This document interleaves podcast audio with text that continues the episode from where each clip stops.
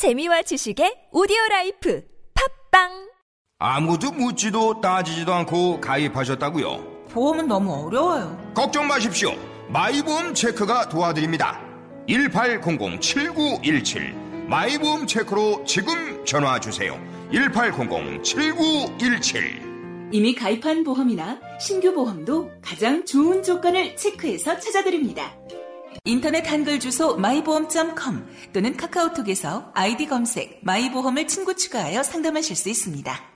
건강보험료가 왜 이렇게 비싸? 문재인 케어는 뭐야? 건강보험 공식 팟캐스트 건강이 쏙쏙해서 속 시원하게 알려드리겠습니다. 저는 건강보험공단 이사장 김용익입니다. 어디 물어볼 데도 없는 건강보장 정책 궁금증 쉽게 풀어서 유쾌하게 알려드립니다. 팟빵에서 건강보험을 검색하시면 건강이 쏙쏙이 나옵니다. 꼭 들러주시고 구독하기를 하셔서 늘 함께 해주세요. 고맙습니다.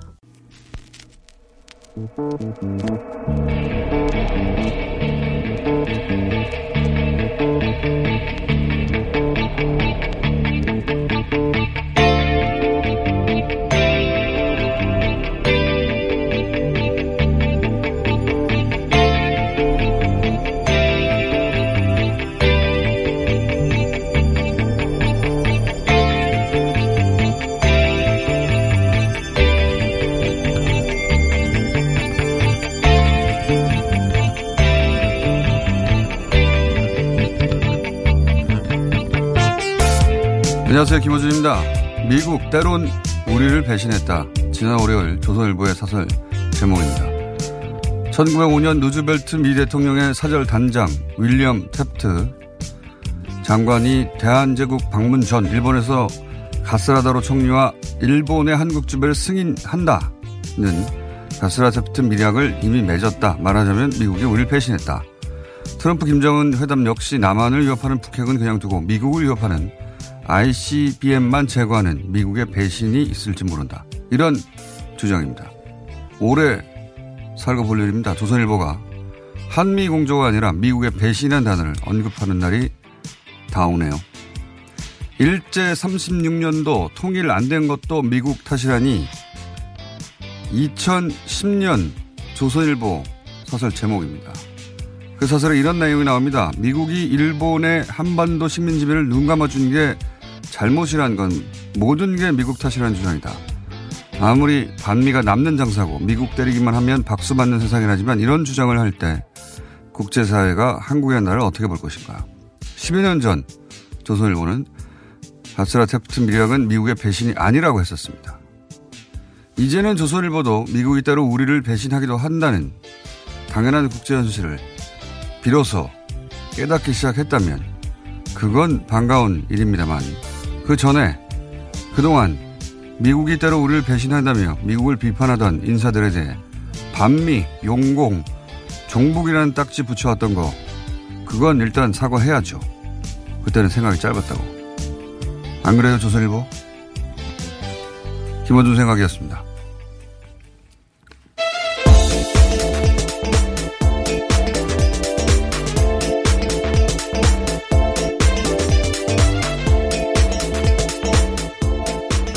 시사인의 김은지입니다. 예.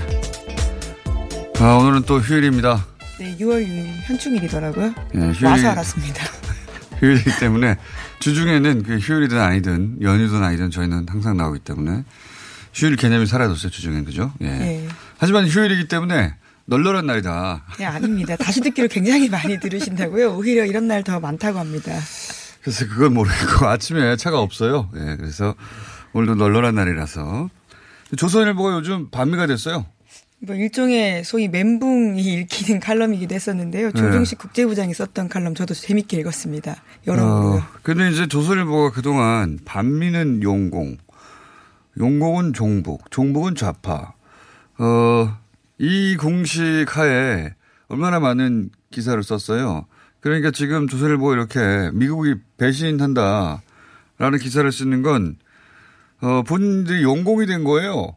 본인들이 배신당했다라고 생각하는 게 아닌가 싶은데요. 어쨌든- 너무나 강하게 믿었기 때문에. 어쨌든 그렇게 어 미국에 대해서 어 미국이 한 미국 나오면 한미 공조 아닙니까 공식은 근데 어쨌든 미국에 대해서 우리를 배신하기도 한다라고 하는 건, 어, 용공이죠, 용공. 근데 이게 억울해 할 거 하나도 없어요. 자기들이 만든 공식과 진배였기 때문에, 네. 여하간 최근에 벌어지고 있는 이, 어, 이 프로세스들이 정치 지형을 엄청나게 바꿀 텐데, 보수가 수십 년째 사용했던 공식으로는 지금 해석이 안 되는 현상들이거든요. 네, 사실은 한미 공조 지금 굉장히 잘 되고 있습니다. 그러니까요. 발자국을 점점 맞춰가고 있거든요. 이제 그런데도 불구하고요. 이렇게 지금 해석이 안 되는 상황이기 때문에 배신했다라는 이야기까지 하고 있습니다. 그러니까 과거의 공식으로 계속해서 논평하니까 어, 이 프레임을 선점할 수도 없고 그 프레임으로 대중을 설득할 수도 없고 자꾸 뒤처지는 거예요. 보수가 사실은 이럴 때 더 앞서가서 어, 새로운 아젠다를 제시할 수 있어야 되는데 그러지는 않고 옛날 공식대로 세상을 보니까 아노미 상태입니다. 지금 보수가 반미를 하고 있어요. 예. 관련 그런 기사들이 그리고 보수 인사들 입을 통해서 자꾸 나오죠. 미국이 반드시 우리와 이해가 일치하지 않는다. 당연한 거 아닙니까? 근데 그런 얘기를 했다고 과거엔 다 용공이라고 그랬죠. 예. 자, 어, 그런 기사들이 꽤 많다 요즘. 재밌습니다 아주. 네, 정말 새로운 국면의 시작입니다. 첫 번째 기사는 뭔가요? 예. 네, 6월 10일 북미 정상회담의 구체적인 장소가 오늘 새벽 공식화됐습니다. 싱가포르의 센토사 섬 카펠라 호텔에서 열리게 되는데요. 세라 허커비 샌더스 대변인이 자신의 트위터를 통해서 공식적으로 밝혔습니다. 트럼프 대통령과 김정은 국무위원장의 싱가포르 정상회담 장소가 센토사 섬에 있는 카펠라 호텔이 될 것이다라고 발표한 건데요. 샌더스 대변인은 이어서 행사를 주최하는 싱가포르 측에 환대에 대해 감사한다라고도 밝혔습니다. 어, 뉴스공장 한반도 문제 양대, 양대 산맥이죠. 예, 정세현, 박지원. 두 분이 이제 전망하고 예언하고 하는 것들이, 어, 특히 주류, 언론들의 주류 예상과는 다른 부분들이 간혹 있을 때가 있어요. 어, 정세현 전 장관이, 어, 한미 정상회담 하고 나서 이거 안 좋은 징조다. 라고 했다거나 할 때, 혹은 뭐, 어, 박지원 전 대표가, 어, 다들 이 호텔, 어, 어딥니까? 그, 샹그릴라 샹그릴, 호텔을 샹그릴라라고 준비하겠습니다. 사실상 네. 샹그릴라 결정됐다고 보도했었는데, 박지원 장관은 지난주에 샹그릴라 아닐 것이다. 라고 전망했었거든요. 다들 샹그릴라라고 그러는데, 샹그릴라, 다들 샹그릴라고 한다면 아닐 것이다. 라고 한 적이 있어요. 예.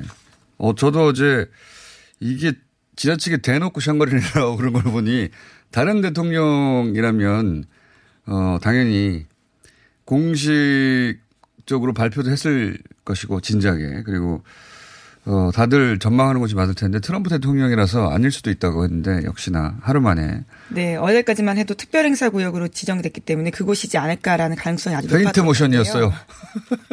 페인트 모션이었고 결국은 샹그릴라가 아니라 센토사 섬 카펠라 호텔 네, 그렇습니다. 그 언론들도 그 샹그릴라 호텔이 예약을 받지 않았거든요. 예약을 받지 않고 뭐 어제 특별 경비구역으로 정하고 이러면서 다들 뭐 한 99% 이상 거기라고 다- 다들 생각했던 것 같은데 어 그런 보도가 나오자마자 예 다음 날 거기 아니지 하고 이렇게 발표를 네. 백악관에서 했습니다 이번에는. 예, 아 예. 물론 싱가포르 현지 언론에 따르면요. 샹그릴라 호텔은 트럼프, 트럼프 대통령의 숙소로 사용될 것이 높다라는 관측도 있다라고 하는데요. 그것도 몰라요. 제가 보기에는 그것도 모른다. 뭘 그렇게 마지막까지 이렇게 궁금한 걸 많이 만들려고 하는 건지. 여하간 섬이 됐습니다. 섬. 예. 네, 그렇죠. 연육도이긴 한데요. 우선 섬이기 때문에 다리와 케이블카, 모노레일 같은 것들만 차단하면요. 외부의 네. 접근을 효과적으로 차단할 수 있는 곳이라고 합니다.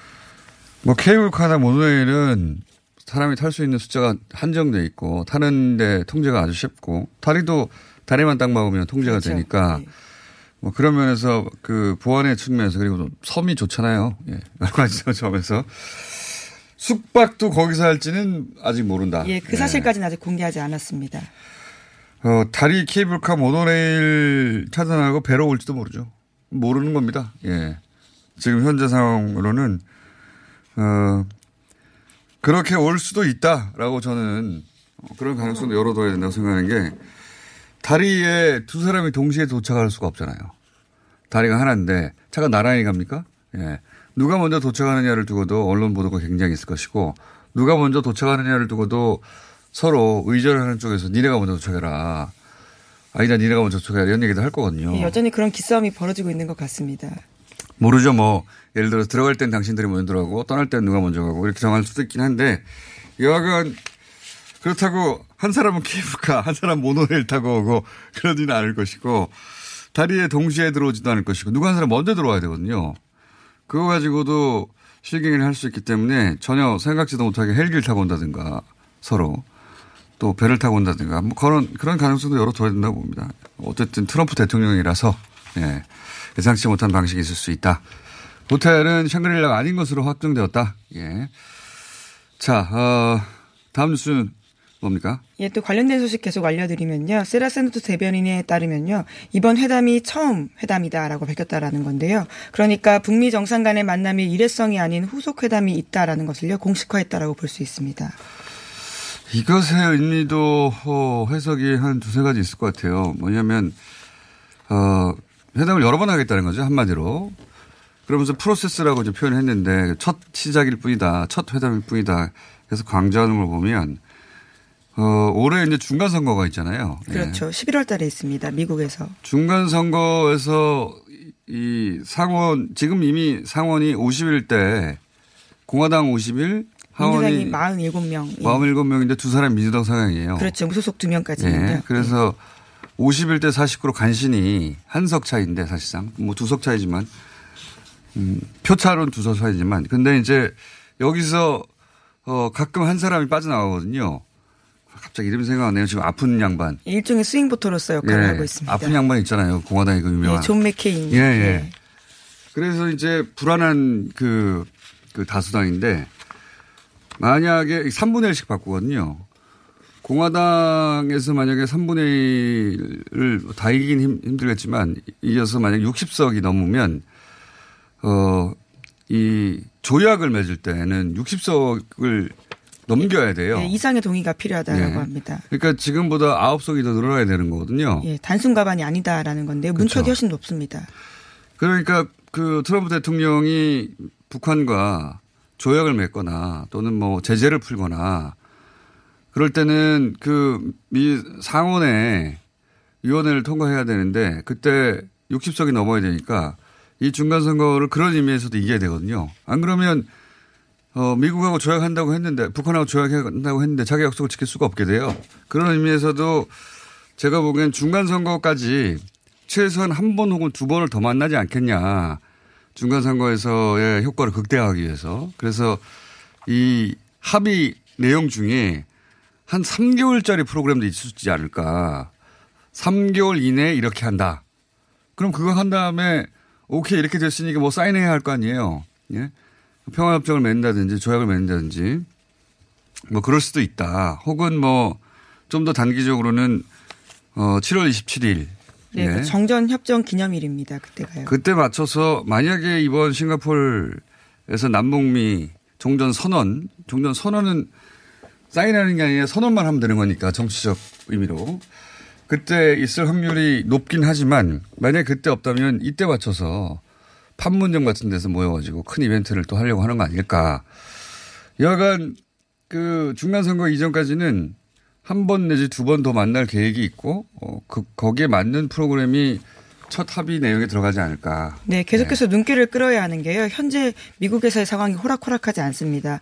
미국 민주당이 어제는 또 6.12 북미 정상회담 앞두고 트럼프 대통령에게 모든 핵과 생화학 무기 폐기 등 다섯 가지 조건을 충족하지 않으면 대북 제재 완화에 반대하겠다라고 공개적으로 나섰거든요. 그러니까 공화당 못지않게 강경한 목소리를 공식적으로 낸 겁니다. 이거는 공화당보다 더 강하게 볼턴 정도예요. 생화학 무기 폐기는 그전에는 얘기 안 나왔던 건 볼턴만 얘기했던 거거든요. 네, 5대 원칙에 네. 그런 내용도 있습니다. 그러니까 지금 미국 민주당이 공화당 초강경파 혹은 네오콘처럼 행동하고 있어요. 그럴 수밖에 없는 게 중간 선거에서 어, 지면 안 되고 중간 선거에서 진단 얘기는 그, 그 다음 다음 해에 있는 재선에서 굉장히 불리한 상황이 되는 거거든요. 그러니까, 어, 공화당 대통령 그 미국 민주당에서는 전혀 대통령으로 인정하지 않고 있는 공화당의 트럼프 대통령이 재선이 되는 상황이라든가 중간 선거에서 이기면 안 되니까 북미 정상회담의 결과가 나와도 그 결과는 기대에 못 미친다고 말을 해야 할 거 아닙니까? 예, 그러니까 미리 세기를 박인 겁니다. 기준을 굉장히 높여놓은 거예요. 생화학 무기. 근데 전문가들은 생화학 무기가 들어가면 이 협상이 될 리가 없다고 그러거든요. 그게 어 그- 그래서 볼턴이 얘기했던 것이고 해당 깨지라고. 그렇지 않아도 오늘 아직 우리나라 언론에서는 이제 번역해서 주말 뭐 휴, 휴일이다 보니까 이 포털에 기사에 올라오지 않았는데 제가 새벽에 깨가지고 가끔 CNN을 보거든요 요새. 왜냐하면 어 북미 정상회담 관련해서 네. CNN이 가장 먼저 속보를 알리기 때문에 근데 오늘 아침 우리 시간으로 새벽에 CNN에서 속보로 그런 게 나왔어요. 어, 볼튼이 의도적으로 그러니까 회담을 사보타지, 네. 사보타지라는 표현을 CNN이 썼어요. 볼턴이 회담을 사보타지 하려고 리비아 모델을 일부러 언급했다. 이때까지 이제 볼튼이 어, 기본적으로 자기의 정치 철학 때문에 네오콘의 어떤 이념 때문에 혹은 자기가 고안한 모델이기 때문에 단순히 그런 의미에서 리비아 모델을 주장했다 정도가 해석이었는데 오늘의 CNN 어, 한국 시간으로 새벽에 보도 내용의 골자는 뭐냐면 그게 아니라 회담을 깨려고 일부러 그랬다는 겁니다. 볼튼이 자신이 리비아 모델을 언급하면 북한이 그렇게 격렬하게 반응할 줄 알고 있었음에도 불구하고 아주 나쁜 사람이에요. 사실 모르기 쉽지 않죠. 그에 대해서는 폼페이오 장관도요. 볼턴 보좌관에 대해서 굉장히 회의적으로 보고 있다라는 보도들이 꽤 있는데요. 그러니까 대북 문제에 대해서는 볼턴 보좌관의 동기를 믿지 않는다라면서 자기 자신의 어젠더만 밀어붙이고 있다라고 보고 있다고 합니다. 그리고 그래서 이제 CNN의 보도의 내용은 그 볼턴이 일부러 그랬고 아주 우리 어, 나라 사람들이 보기엔 나쁜 사람인 거죠. 예, 일부러 그랬고 어, 그래서 이 북미 정상회담 프로세스에서 배제됐다. 예, 그런 식의 속보가 오늘 아침에 났습니다. 아직 우리 언론은 휴일이라서 아직 번역이 돼서 기사화되지는 않은 것 같은데 아마 오늘 오후에는 나겠죠. 아니면 적어도 내일 아침에는 다시 한번 나겠죠. 관련 기사가 자세히. 네, 그래서 저도 재미있는 사진을 봤었는데요. 김영철 부위원장이 백악관에 도착했을 때 볼턴이 그 자리에 배속하지 못했잖아요. 그런데 바깥에서 창문으로 그 장면을 지켜보는 사진이 찍혔더라고요. 저도 사진 봤어요. 예. 굉장히 좀 민망하다고 할 수 있는 그러니까 사진인데요. 완전히 배제된 예, 거죠. 그렇죠. 예. 그리고 기사가 CNN에서 이렇게 났으니까 트럼프 대통령 입장에서는 어, CNN은 원래 트럼프 대통령 먹을, 먹이는 기사거든요. 이런 게. 볼턴을 비판하기 위한 게 아니에요. 트럼프 대통령이 자신의 가장 최측근 안보 부자관 이 북미 정상회담에 사실은 실무 책임자여야 하는 사람 그렇죠. 더- 모든 걸 총괄하는 사람입니다. 그렇죠. 더 장악하지 못하고 있다. 볼턴을 공격하려고 하는 게 아닙니다. 트럼프 대통령을 CNN을 공격하려고 하는 거지. 여하간, 어, 그런 뉴스가 나온 만큼 볼턴은 이제, 어, 이 북미 정상회담 관련해서는 보기 어려울 것 같다. 네. 지난번 김영철 노동당 부위원장 만나는 자리에서도요. 폼페이오 장관이 건의해서 그 자리에 빠졌다라는 소식도요. CNN이 전하고 있습니다. 뭐 정반대로 말도 합니다. 폼페이오 장관이 물론 이거는 뭐 정치인들의 언론 플레이라고 보는데 폼페이오 장관이 참석시키자고 했는데 트럼프 대통령이 결국 참석시키지 않았다는 식으로 해설하는 보도도 있긴 해요. 어 근데 트럼프 대통령이 거기에 앉혀놓을 수가 없었겠죠. 예. 이런 뉴스도 나온 만큼 이런 뉴스가 나왔다는 얘기는 사실 트럼프 대통령도 내부적으로 알고 있었겠죠. 일부러 저런다는 걸. 예. 볼턴은 거의 끝났다 싶어요. 예. 다행입니다. 그런데 볼턴 역할을 이제 민주당이 한다. 예. 네, 지금 민주당이. 내놓고 지금 반대하기 시작했습니다. 어, 이게 무시할 수 없는 게, 어, 외교위에서 나온 거군요. 예.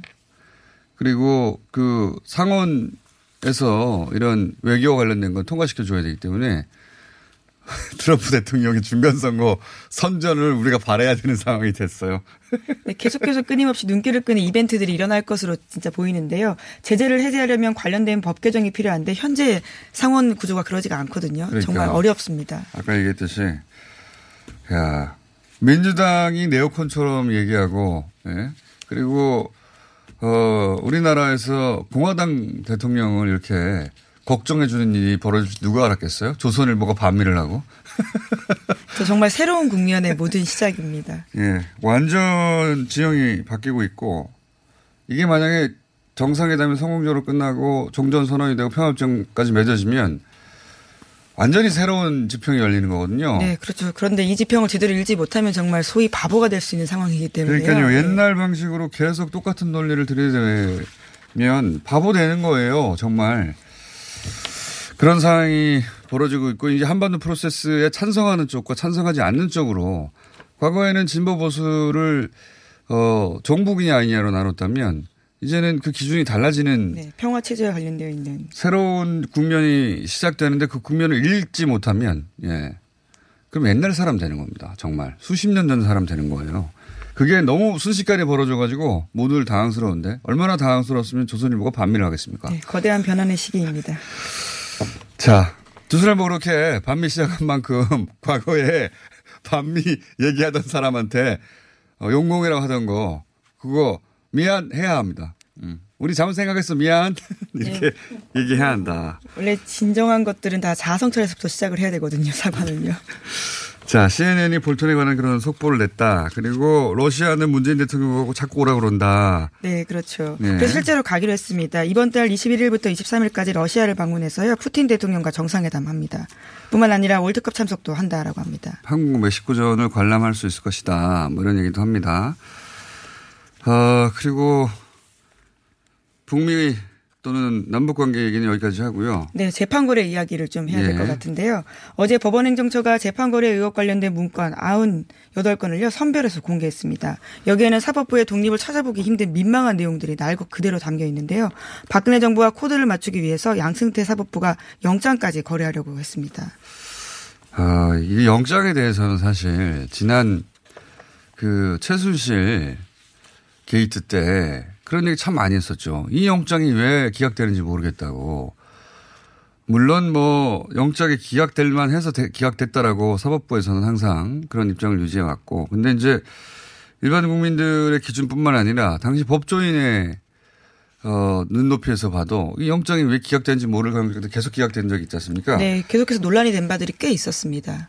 그, 그, 소위 영장 실질심사 판사들이 양승태 대법원장이 마지막으로 임명하고 간 사람들이고, 뭐 그런 의구심을 가졌었죠. 근데 이제 그 의구심이 전혀 근거가 아닌, 전혀 근거가 없는 게 아니다라고 할 만한 영장 발부도 거래 대상. 이걸 고려했다라고 하는 네, 건데요. 고려했다고 우리가 읽을 수 있는, 해석할 수 있는 그런 문건이 나온 거예요. 그러니까 이 영장을 발부하냐, 아느냐, 어,를 가지고, 어, 내부 문건으로 영장이 발부될지 안, 발, 안 발부될지를 잘 관리해야 된다는 식으로. 네, 예. 국회와 청와대의 우호 관계를 위해서 협력할 수 있는 방안으로요. 적정한 영장 발부를 꼽아놓은 사례가 있습니다. 그러면서 성완종 리스트 이야기를 하거든요. 네. 그렇기 때문에 의심할 수밖에 없습니다. 그렇죠. 실제로 성한종 회장의 주장이 상당히 신빙성이 있으나, 있다라고 하면서도 영장을 발부하느냐, 안 발부하느냐 가지고, 그거 왜 발, 그, 그게 그 소위 협력 대상이 될 수 있다라는 게 놀라운 건데요. 그건 영장 어 하는 영장 어 판사가 판단할 일인데 법원 행정처. 네, 예. 오로지 법리로만 처- 판단하지 않았다라는 거죠. 법원 행정처 그러니까 소위 이제 대법원장의 오른팔들이 왜 그걸 문서로 만들고 있습니까? 협력의 대상이 될 수 있다고.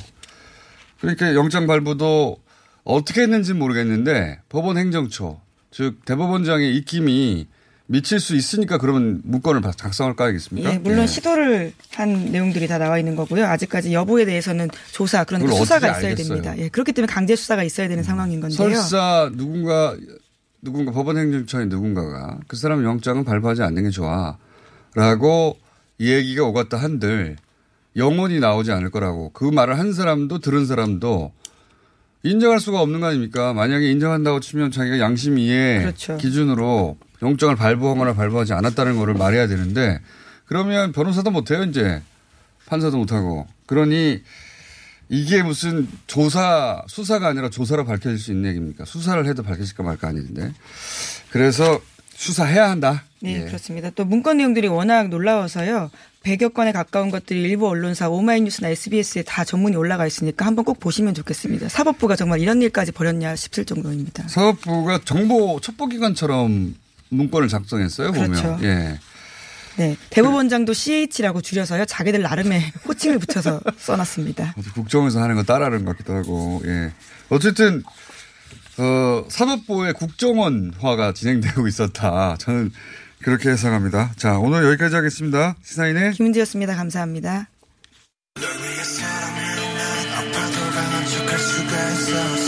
방탄소년단 한국 가수 최초 빌보드 1위.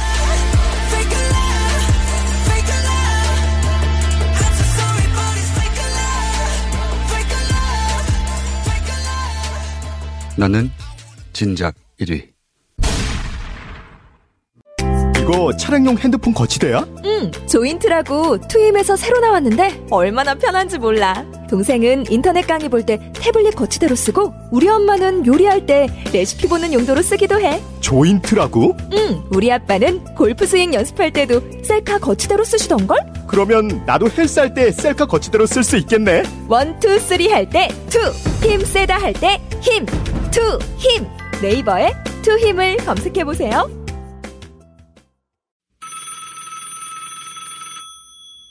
어렵사리 화장실에 마주하고 보니 왜 그 시간이 그렇게 오랬나? 왜 학문에 그렇게 힘을 주었나? 아, 힘을 주었다 하면 안 되겠구나, 야. 스르륵 나왔다 해야지. 어깨 동무하면서. 정말 만감이 교차하는 속에서 빅동의 추억, 미궁 장사랑에서 만나보시라요. 안녕하세요. 저희는 네이버 카페 두 바보의 재무설계 이야기를 운영하고 있는 방가 이가입니다. 재무설계라고 하면 돈이 많은 분들만 받는 서비스라고 생각하시나요? 그렇지 않습니다. 사람마다 꿈의 크기가 각기 다른 만큼 그에 꼭 맞는 계획을 세우는 것이 재무설계입니다.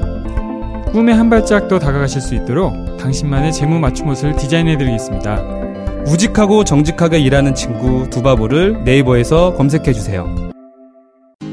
선이 꼬인 적 있어요? No, 무선인데요? 배터리가 빨리 닳지 않나요? No, 충분합니다. 통화 음질은 어떤가요? B, 크게 잘 들려요. No, B. 전화 통화할 때, 팟캐스트 들을 때 어떻게 하세요? 블루투스 이어폰 노빅을 사용하세요. 두 손은 자유롭게, 무선의 자유로움, No, B. 이제 핸드폰 찾지 말고 귀를 만지세요. 운동할 때, 운전 중에 팟캐스트에 이어폰인 노빅. 네이버에서 노빅을 검색하세요.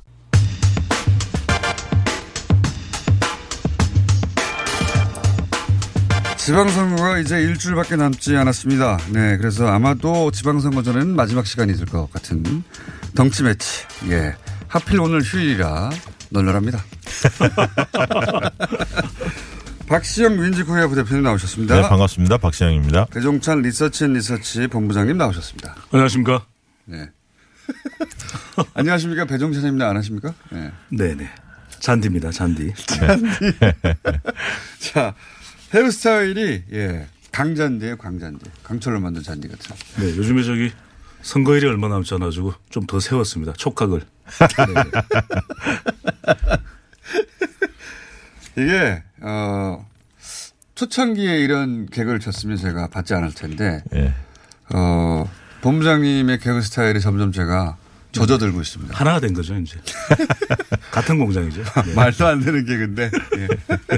점점 개그의 눈높이가 낮아져가지고, 예. 저런 개그에도, 어, 넘어가는 제가 한심합니다.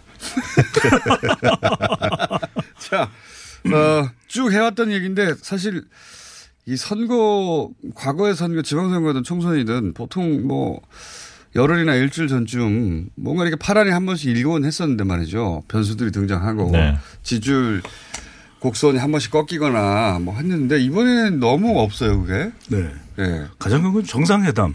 네. 계속해서 또 관심을 모을 수밖에 없고 모든 관심을 가져가는 것이 지금 정상회담이 되고 있거든요. 또 센토사 섬에서 개최하기로 했다. 이게 또 결정이 났죠. 이거 또 하루에 하나씩 새로운 뉴스가 나오고 계속 나옵니다. 또 문재인 대통령은 이 월드컵 네. 참석을 해서 푸틴 대통령과 정상회담 계속 뉴스가 쏟아지니까요. 이번 선거는 여당 심판이 아니라 야당 심판 이 선거 구도가 오래전부터 형성이 됐습니다. 그러다 보니까 여러 가지 이슈가 약간의 출렁임이 있었지만 판을 바꿀 정도는 아니었다는 거죠.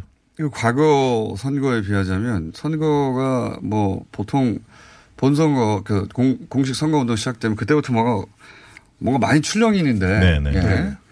역전되기도 하고 뭐 곡선이 확 튀기도 하고 어, 이번에는 그런 게 너무 없어서 없습니다. 없고요. 예. 제 배만 출렁거립니다. 배도 굉장히 크기에 비해서는 단단해 보이는데요. 아닙니다. 좀 살짝 누르면 쑥 들어갑니다. 네. 자, 그러면 그래도 한번 짚어보겠습니다. 네. 어, 이슈가 아예 없는 건 아니니까. 어, 서울시장 선거부터 얘기해 보자면 여기는 이제 단일화가 가장 큰 이슈였던 것 같습니다. 예, 워낙 두 후보와 어, 지금 현직 시장과의 격차가 뭐 여론조사 기간마다 조금씩 차이가 나긴 하지만 두 배 이상인 건 거의 똑같아가지고. 네. 그래서 뭐 이렇게 2번, 3번 갈라져서는 안 된다. 그러니 어떻게든 단일화 하지 않겠나. 왜냐하면 캐치프레이즈도 똑같아요. 아, 네. 일부러 맞췄나 보다 이렇게 생각될 정도고. 바꾸자 서울. 예. 예. 캐치프레이즈가 똑같은 경우는 처음 봤어요, 사실은. 네. 예. 2번, 3번 간에. 그러니까, 그리고 물밑에서 단일화 협상을 계속 해왔다니까, 나중에 단일화 하더라도 캐치프레이즈를 바꾸지 어, 않도록 서로 그 정도로 맞춘 게 아닐까 싶을 정도인데. 네. 그 전에는 지금 홍준표 대표가 그 전에는 뭐 당대당 연대 후보 단일화는 없다. 네. 후보끼리 알아서 한다. 이렇게 얘기하다가 지금 판세 워낙 안 좋으니까 본인이 나서서 이제 뭐 앉혀서 사퇴해라. 네. 당대당 통합 이런 얘기까지 할 정도인데요. 어 저는 좀 이- 단일화 쉽지 않을 거라고 봅니다. 그 이유는 혼자가 아니거든요. 메인 모임 모임입니다. 구청장, 시의원 네. 다 줄줄이 어, 한 100여 명 가까이 후보들이 어, 관련돼 있기 때문에 기초단체장만 서울에 25개고요. 그렇죠. 혼자 만약에 구청장들. 후보가 없으면 각 당의 후보가 없으면 구청장 선거는 굉장히 어려워지거든요. 그렇죠. 그래서 불투표를 하니까 보통. 네. 그리고 사실 이게 여론조사 아니면 정책 결단 둘 중에 하나인데 네. 여론조사 사실 방식에 합의하기 쉽지 않습니다. 왜냐하면 다자구도에서 김문수 후보가 최근에 안철수 후보를 근소하게 앞서는 조사 결과 많이 나오고 있고요. 양자 대결, 박원순과 가상 대결에서는 안철수 후보가 김문수 후보보다 좀 앞서는 조사들이 많이 나오고 있습니다. 할 것인가. 이것도. 예, 그 문제도 있고. 네. 오늘 아니면 내일밖에 없습니다. 왜냐하면 모레부터 사전 투표가 시작되기 네. 때문에 이런 부분이 있고 제가 볼 때 좀 명분 쌓기 아니냐. 선거 패배가 어 거의 기정사실화 되는 상황에서 우리도 열린 자세로 뭔가 어 단일화에 나서려고 했었다. 이런 어떤 명분 쌓기 아닌가 이런 생각도 듭니다. 근데 결국 단일화에서 가장 중요한 건 단일화 하고 난 이후의 결과입니다. 과연 시너지 효과가 있느냐. 근데 유권자들이 지지층들이 안철수 후보의 지지층과 김문수 후보의 지지층이 결합이 되려면 연결고리가 있어야 되는데 이념적으로도 연결이 안 되고 또 정책적으로도 연결이 안 된다는 것이거든요. 그러니까 이념적으로 비슷하지 않나요? 좀 다릅니다. 아, 그런가요? 잘못 이게 느껴서 요즘에. 퉁치면 안 됩니다. 네. 통째로 분석을 하시면 안 됩니다. 근데 이렇게 되면 단일화는 했는데 정작 유권자들은 결합이 안 된다. 뿔뿔이 흩어져 버리면 이건 효과가 없는 것이거든요. 그러니까 2002년 2002년 대통령 선거에서 정몽준 후보가 마지막에 지지 선언을 사퇴하더라도 철회하더라도 뭉칠 수 있었던 것은 반 이해창 전선이 만들어졌던 것이거든요. 그러면 지금 두 후보의 지지층들이 반 박원순 전선으로 뭉칠 수 있냐. 예, 그렇게 보기 좀 힘들어요. 이게 재미는 조사 결과를 봤는데 원래 이제 지금 국면에서는 워낙 박원순 후보가 앞서 있기 때문에 김문수 안철수가 단일화 됐을 때 1 플러스 1이 2가 아니라 한 3 이상이 나와야 하는데 안철수 후보의 지지율을 봤더니 가상 대결에서도 1 플러스 1은 2 정도밖에 안 나오더라고요. 두 후보의 합 정도가 최대치인 거예요. 그렇기 때문에 시너지 효과가 제한적이라는 거죠. 어, 물론 뭐 실제 이루어지면 극적으로 그 극적 효과 때문에 어, 좀 더 올라갈 수도 있습니다. 예. 그리고 합쳤을 때 시너지 효과는 김문수 후보보다는 안철수 후보가 더 큰 거는 맞는 것 같고 여론조사로는 그게 그- 큰 차이는 없지만 근데 이제 후보 자체 경쟁력으로는 김문수 후보가 더 높다고 나오니까 예. 네. 다자구도로 치러지면 아마 김문수 후보가 어, 안철수 후보보다 득표를 더 얻을 가능성이 있습니다. 우리가 어느 쪽에 효과가 있느냐를 보면은 이념적으로 그래도 중도 쪽에 이 안철수 후보가 더 와 있거든요. 그러니까 양극단으로 가 있는 경우에는 좀 시너지 효과가 좀 적습니다. 그러니까 중간 쪽으로 더 와 있는 후보일수록 통합을 하게 되거나 단일화를 하게 되면 더 시너지 효과가 높다. 몸까지 그렇게 쓰실 거는 없지 않습니까? 네. 근데 몸, 몸부림을 칩니다. 아. 시민들은 관심이 없는 것 같아요. 이 사안에. 그러니까 그 네. 일단 김문수 후보와 안철수 후보에게는 이게 어 듣기 좋은 소리는 아닌데 제가 최근에 김문수 후보가 서울시장에 출마한 줄을 모른다는 얘기도 들었어요, 사실은. 언론 보도량도 적기 때문에 네. 안철수 후보가 출마를 했는데 서울시장에 출마했는지 모른다는 얘기도 들었고요. 이 삶이 바- 시장 통해서 삶을 바꾼 분들 뭐 시장 통이 꼭 아니더라도 이거 검색어 순위로 보면 뭐 경기도지사 선거가 제일 관심이 많고 네. 이재명 남경필 이쪽이 많고 박원순 안철수 뭐 어? 김문수 이쪽은 검색량 자체가 별로 높지 않은 화제가 안 되는 그런 그래서 상황. 이분들 보기 이분들이 이제 남북 혹은 북미 정상회담의 최대 피해자라고 스스로 생각할 수 있는 분들이에요. 그렇게 생각하는 건좀 아전인수 아닌가요? 아니 그분 다시 자신들은 그렇게 생각할 수 있죠. 음. 근데 저는 마지막까지 단일화의 가능성이 낮지만 있지는 않을까 하는 생각도 하긴 합니다. 그래서 이번 지방선거를 보면 이제는 후보들도 다른 선거 방식을 택할 필요가 있는 것이거든요. 지방선거에 지방이 없다. 서울시장 선거에 서울이 없다. 그렇다면 뭔가 다른 각도로 유권자들이 관심을 가질 수밖에 없는 그런 좀 선거 운동 방식을 만들어 줄 필요도 있는 거죠. 왜냐하면 똑같은 선거 방식, 똑같은 공약을 보면 유권자들도 무관심해지는 거예요. 시큰둥해지는 것이죠. 사실 공약은 좀 차별화되는 건 있어요. 그러니까 예를 들면 김문수 후보 같은 경우 재개발 재건축 바로 네. 도장 찍겠다. 안철수 후보는 뭐 국철 지화 네. 뭐 이런 예를 들면 선명한 다니게 있는데. 중요한 거는 후보들에 대한 신뢰도 세력에 대한 신뢰도가 별로 높지 않다 보니까 단일 그런 어떤 캠페인이 효과를 발휘하지 못하고 있는 거죠. 이분들이 가장 우려할 사항은 15%를 못 넘는 겁니다. 죽음입니다. 선거 비용 보전 네. 때문에 그런 거죠. 15%를 못 넘는다면 그 김문수 후보는 그나마 어 조직이 있지 않습니까? 전통의 조직. 막판에 네. 그 조직이 선거가 특히 지방선거는 조직의 힘이 세다고 하니 어 근데 안철수 후보는 이제 본인 개인의 인지도와 인기만 가지고 가야 되니까 그러니까 지난 대선 때 서울시장 선거에서 김, 그 홍준표 후보가 20.8%를 얻었는데 예. 김문수 후보는 뭐 18에서 20 정도를 얻을 가능성이 있다. 이렇게 좀 예측을 하고 있습니다. 근데 이제 반면에 이제 안철수 후보는 22.7%를 얻었거든요. 서울에서. 예. 근데 본인이 얻은 유승민 합치면 거의 30%인데 본인이 얻은 득표보다도 훨씬 밑돌 가능성이 많은 것 같습니다. 이번 서울시장 선거가 그래서 당선자가 누구인지도 중요하겠지만 우리가 누가 당선될지 뭐 지금 뭐 선거 여론조사 결과는 있지만 예단할 수는 없는 것이고 그다음에 누가 또 2등을 하느냐도 매우 중요하고 그게 이제 선거 네. 지방선거 이후에 보수 정계 개편이 굉장히 중요하다고 얘기를 하죠. 그것도 중요한데 두 인물에게도 매우 중요합니다. 김문수 후보는 과연 정치 생명을 더 이어가느냐 또 2위 하면 이어갈 수 있다. 안철수 안철수 후보는 예. 다음 대선의 기반을 만드느냐. 그래서 저는 이 서울시장 선거만큼은 당선자도 중요하지만 이 세 후보의. 결과도 중요하다. 아니 저는 그렇게 생각하지 않습니다. 아니 1위 후보하고 거의 40% 포인트 차이가 나는데 네. 설령 20% 내에서 2, 3위가 결정되는 게 무슨 의미가 있습니까?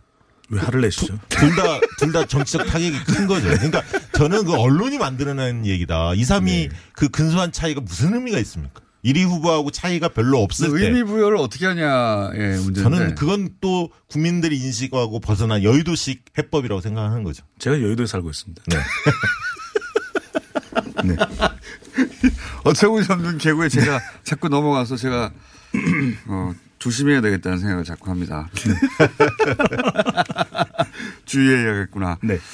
자, 어쨌든 단일화 이슈는 여전히 살아있고요. 만약에 단일화 된다면 그 깜짝 효과 때문에 지금의 여론조사보다는 단일 후보가 더 많이 얻을 수는 있다라는 네.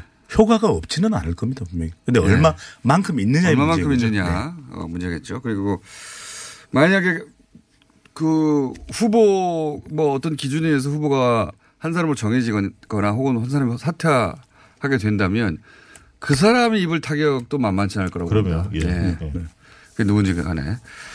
자, 또한 곳의 관심사가 민주당이 일단 여론조사상으로 여론조사가 반드시 득표로 이어지지 않는 경우도 많이 있긴 합니다. 투표 결과로 이어지지 않는 경우. 과- 과거 어, 지지난 지방선거 때는 완전히 달랐죠. 네. 네, 2010년. 예, 그때는 완전히 달랐는데 이번엔 아직 뭐 투표함을 열어봐야 알긴 하겠으나 민주당이 대부분의 그 광역단체에서 그 TK 지역을 제외하고는 앞서가는데 제주만 네.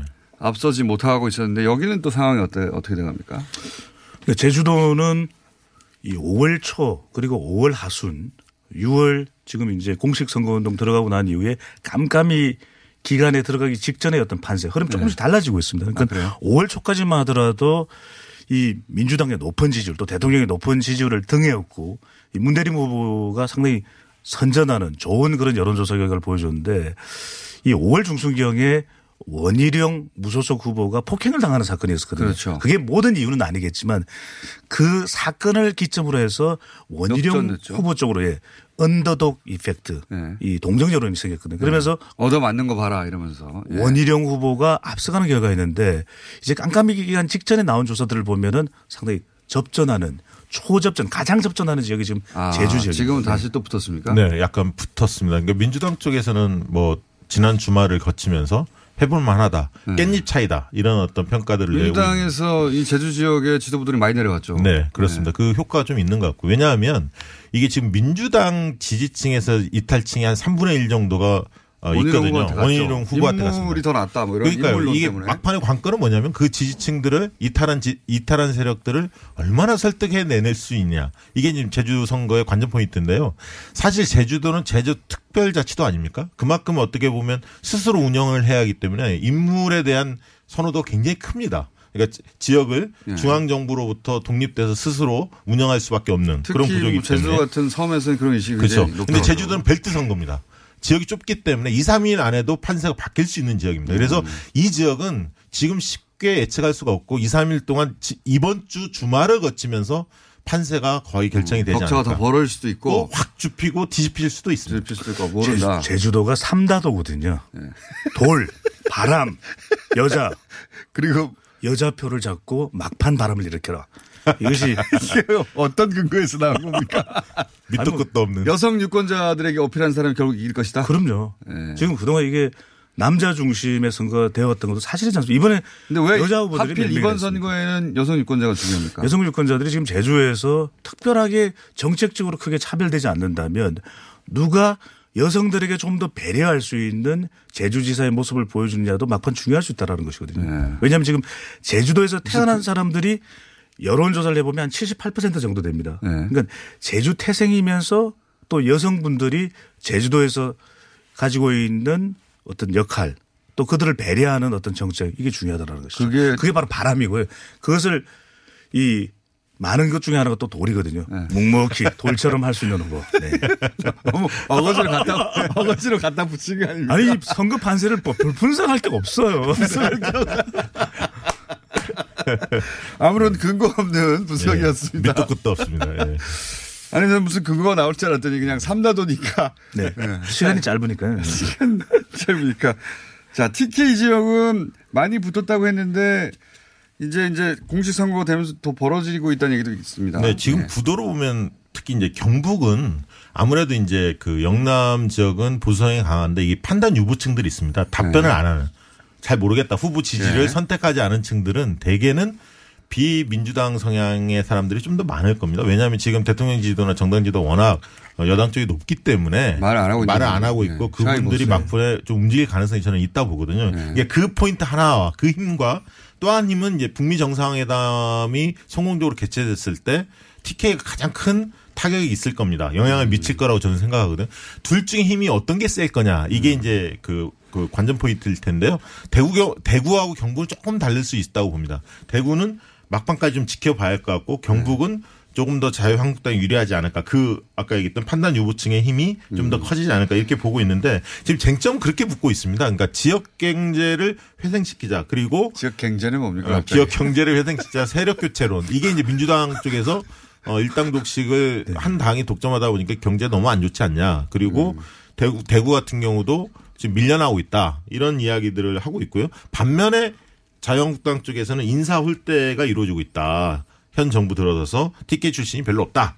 그리고 이제 정권을 견제해야 한다. 보수를 좀 다 죽일 수는 없는 거 아니냐. 이런 읍소론들이 어 이루어지고 있습니다. 그래서 어 제가 볼 때는 어 TK에 그래도 대구 정도에서는 어 기초단체장 두세 곳 정도가 경합 중인데요. TK 봄이 올지 한번 좀 지켜봐야 할 것 같습니다. 아, 굉장히 그래서 저는 YS인 줄. 네.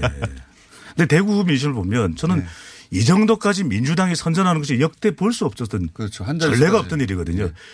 이 2016년 총선에서 다섯 명의 민주당 후보가 부산에서 당선되니까 부산이 디비진다 이런 이야기를 했었거든요. 네. 지금 대구가 디비지려나 이런 이야기가 나오고 있는 것도 그만큼 대- 높은 대통령 지지율 또 정당 지지율을 등에 업고서 민주당 후보들이 선전한다라는 것 그게 변화인 것이고요.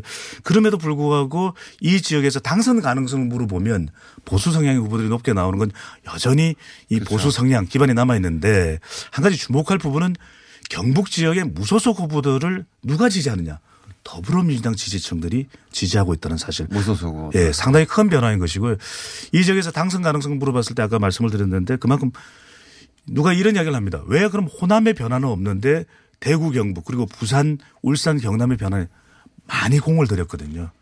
이 영남 출신 그리고 부산 출신의 대통령이 민주당 후보로 탄생하지 않았습니까? 그만큼 많이 공을 들인 만큼 지난 수십 년 동안 이 보수 정치 세력도 호남에 많은 사실은 공을 들였어야 됩니다. 그 변화를 통해서 후보를 안낸 경우도 많았으니까. 네, 그러니까요. 후보에도 안, 냈, 안 냈죠. 그러니까 네, 안낸 지역이 많죠. 저는 이게 어느 지역은 왜 특정 후보만 찍고 특정 정당만 찍느냐라는 것은 얼마만큼 정말 진정성 있게 공을 들이냐 이것이 저는 아니 지난 총선 때 보여집니다. 네. 호남에서는 국민의당 같은 경우도 있었잖아요. 민주당을 경쟁하는 정당이. 그런 네. 반면에 영남은 그런 정당이 거의 없었죠. 그렇기 때문에 좀 차이가 있다고 보여지고요. 지금 대구가 바뀌려면 만약에 민주당이 승리한다면 50대 표심을 먹어야 하는데 PK 같은 경우는 부울경은 50대가 민주당 지지가 높습니다. 민주당 후보들이 앞서고 있거든요. 그러나 대구에서는 아직은 그 자유한국당 후보가 앞서고 있기 때문에 50대 표심을 유심히 봐야 할 것 같습니다. 세대 대결 구도가 대구도 강했습니다. 짧게 말씀드리면 대체로 나오는 선거 여론조사에 일관되게 보여주는 모습이 20대, 30대, 40대는 민주당 쪽으로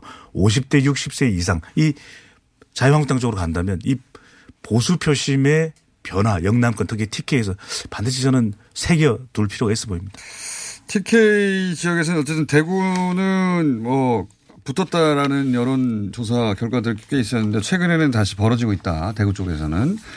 대구는 그렇게 많이 안 벌어지고 그 경북은 좀 벌어지는 아, 양상. 경북이 오히려 경북이 더 많이 벌어집니까? 예. 그래서 변수는 이제 그 보수가 붕괴된다. 보수 위기론과 북미 정상회담 효과 어느 쪽이 더 크냐에 따라 결론이 날 것 같다는 분석이고요.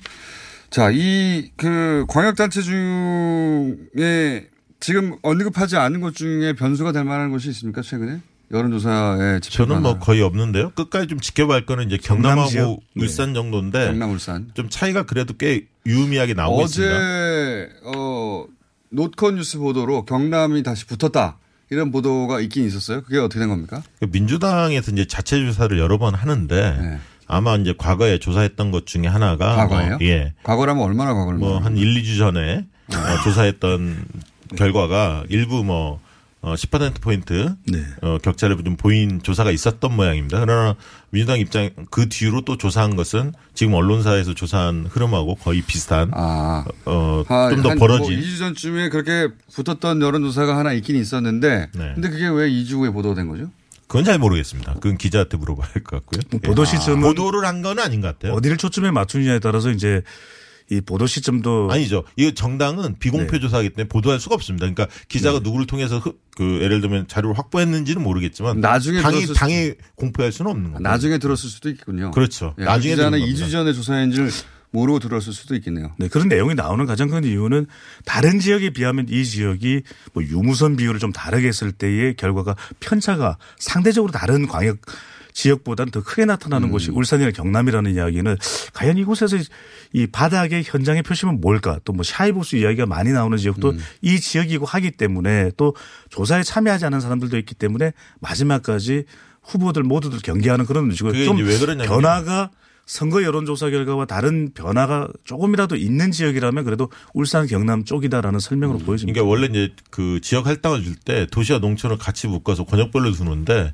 이걸 도시의 특성과 농촌의 특성을 극대화해서 별도로 쿼터를 줘서 조사를 하면 예를 들면 농촌은 유선 비율을 많이 높이지 않습니까? 예를 들면 5대 5라든가 유무선 비중을 이런 식으로 한다면 약간 이제 적극성을 보수 쪽에서 그 적극적으로 응답하는 경향들이 좀 나타납니다. 이제 그러다 보니까 조사 방식을 어떻게 하느냐에 따라서 약간의 차이는 있는 것 같고 그게 이제 흔히 말하는 숨은 묘수가 최대한 바, 어, 발현될 수 있는 최대한 드러날 수 있는 형태가 지금 약 10% 정도의 갭이 아닌가 그렇게 보여집니다. 자, 재밌는데 어, 시간이 다 됐어요. 네.